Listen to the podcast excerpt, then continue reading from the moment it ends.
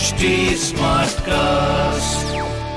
आप सुन रहे हैं एच डी स्मार्ट कास्ट और ये है लाइव हिंदुस्तान प्रोडक्शन नमस्कार आप सुन रहे हैं लाइव हिंदुस्तान की खास पेशकश जॉब जानकारी पॉडकास्ट मैं हूँ पंकज विजय। इस एपिसोड में मैं आपको बताऊँगा इस हफ़्ते की हॉट गवर्नमेंट जॉब्स एग्ज़ाम्स और रिजल्ट्स के बारे में। साथ ही आप जानेंगे करंट अफेयर्स जिनसे जुड़े सवाल आपसे किसी भी एग्ज़ाम या फिर इंटरव्यू में पूछे जा सकते हैं। सीबीएसई बारहवीं कक्षा के रिज़ल्ट का फॉर्मूला तय हो गया है। सीबीएसई बारहवीं कक्षा का रिज़ल्ट दसवीं, ग्यारहवीं और बारहवीं क्लास में प्रदर्शन के आधार पर जारी किया जाएगा। दसवीं और ग्यारहवीं के मार्क्स को 30-30 प्रतिशत वेटेज और बारहवीं कक्षा में परफॉर्मेंस को 40 प्रतिशत वेटेज दिया जाएगा। 31 जुलाई तक सीबीएसई बारहवीं के नतीजे घोषित कर देगा। जो बच्चे परिणाम से संतुष्ट नहीं होंगे, उन्हें हालात सामान्य होने पर फिर से परीक्षा देने का मौका दिया जाएगा। कोर्ट ने केंद्र सरकार द्वारा पेश बारहवीं रिज़ल्ट फॉर्मूले को स्वीकार कर लिया है। स्टूडेंट्स के कक्षा दसवीं में पाँच में से बेस्ट तीन पेपरों के मार्क्स लिए जाएँगे।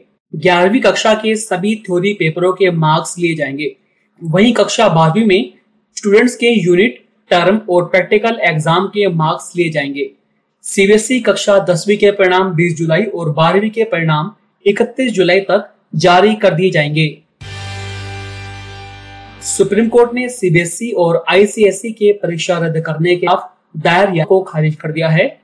शीर्ष अदालत ने दोनों केंद्रीय बोर्डों के मूल्यांकन फॉर्मूले को उचित करार देते हुए उन्हें आगे बढ़ने के लिए हरी झंडी दे दी है। पीठ ने कहा कि सीबीएसई और आईसीएसई की मूल्यांकन स्कीम में दखल देने की कोई वजह नज़र नहीं आती है। पीठ ने सीबीएसई कंपार्टमेंट परीक्षा को रद्द करने की मांग वाली याचिका भी खारिज कर दी। यूपी बोर्ड हाई स्कूल और इंटरमीडिएट परीक्षा का रिज़ल्ट निकालने का फॉर्मूला जारी कर दिया गया है।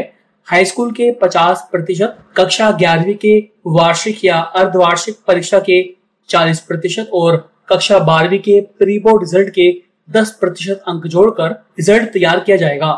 यूपी बोर्ड इंटर के लगभग 26 लाख विद्यार्थियों का भविष्य इससे तय होगा, जबकि हाई स्कूल में कक्षा नौवीं के 50 प्रतिशत और कक्षा दसवीं प्री बोर्ड के 50 प्रतिशत अंक जोड़कर दसवीं का रिज़ल्ट तय होगा।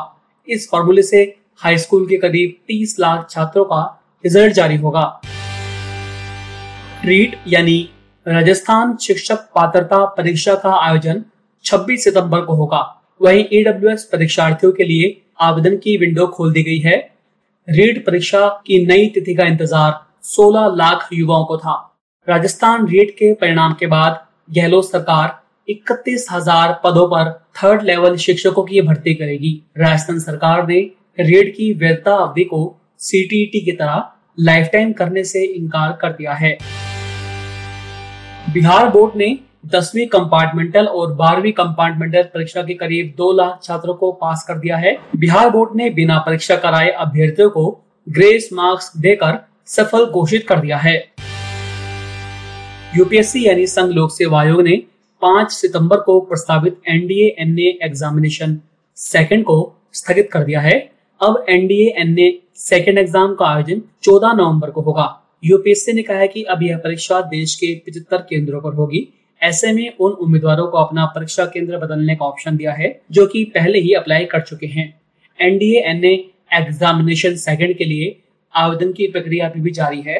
आयोग ने नया application form website UPSC online dot N I C dot in पर अपडेट कर दिया है। अप्लाई करने की लास्ट डेट उनतीस जून है। यूपीएससी ने EPFO enforcement officer accounts officer भर्ती परीक्षा की नई डेट घोषित कर दी है। अब यूपीएससी ईपीएफओ भर्ती परीक्षा का आयोजन 5 सितंबर को होगा। पहले एपीएफओ इन्फोर्समेंट ऑफिसर भर्ती परीक्षा 9 मई को होने वाली थी, लेकिन कोरोना की वजह से इसे टाल दिया गया था। केंद्रीय शिक्षा मंत्रालय इंजीनियरिंग प्रवेश परीक्षा जेईई मेन के दो शेष चरणों और अगस्त में मेडिकल प्रवेश परीक्षा नीट आयोजित करने के बारे में जल्दी कोई फैसला ले सकता है। अधिकारियों ने यह जानकारी दी है। एक सीनियर ऑफिसर ने बताया कि हालात की समीक्षा की जा रही है ताकि जेई मेन के लंबित दो चरणों के कार्यक्रम और एक अगस्त को नीट यूजी प्रवेश परीक्षा के आयोजन के बारे में कोई फैसला लिया जा सके। राजस्थान लोक सेवा आयोग ने सब इंस्पेक्टर भर्ती परीक्षा 2021 की डेट का ऐलान कर दिया है। आरपीएससी ने अपनी आधिकारिक वेबसाइट पर जारी नोटिस में कहा कि सब इंस्पेक्टर भर्ती के लिए लिखित परीक्षा का आयोजन 4 सितंबर को कराया जाएगा। परीक्षा का विस्तृत कार्यक्रम सही समय पर जारी किया जाएगा। राजस्थान पुलिस में सब इंस्पेक्टर के आठ सौ सत्तावन पदों पर भर्ती के लिए यह परीक्षा होगी। सीबीएसई की ओर से आयोजित की जाने वाली केंद्रीय अध्यापक पात्रता परीक्षा सीटेट का प्रमाण पत्र की वैधता आजीवन होगी।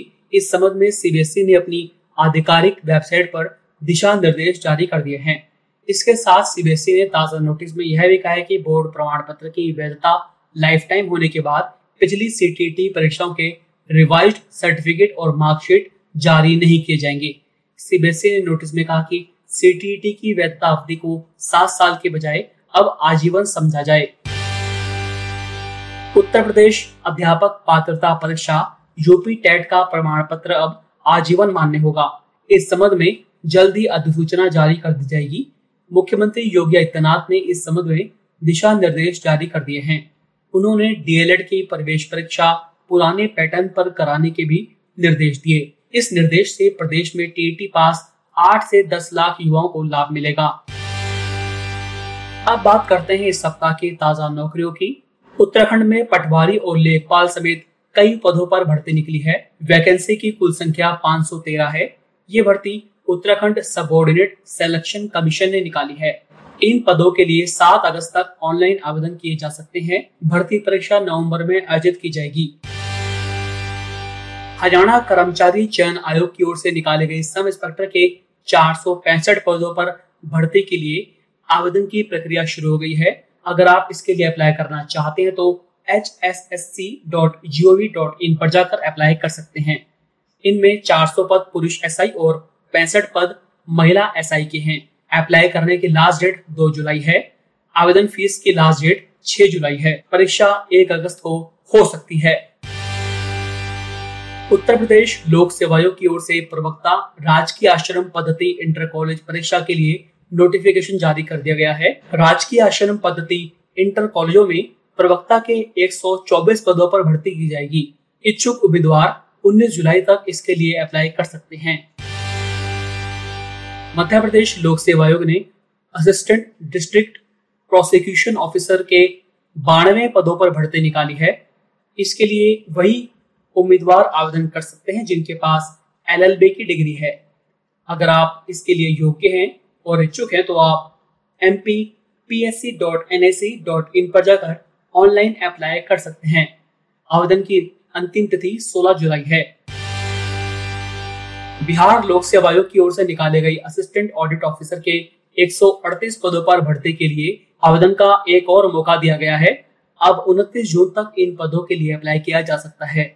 पहले लास्ट डेट 15 मई थी। Odisha subordinate staff selection commission ने रेवेन्यू ऑफिसर के पदों पर बम्पर भर्ती निकाली है। कुल पाँच सौ छियासी पदों पर यह भर्ती की जाएगी।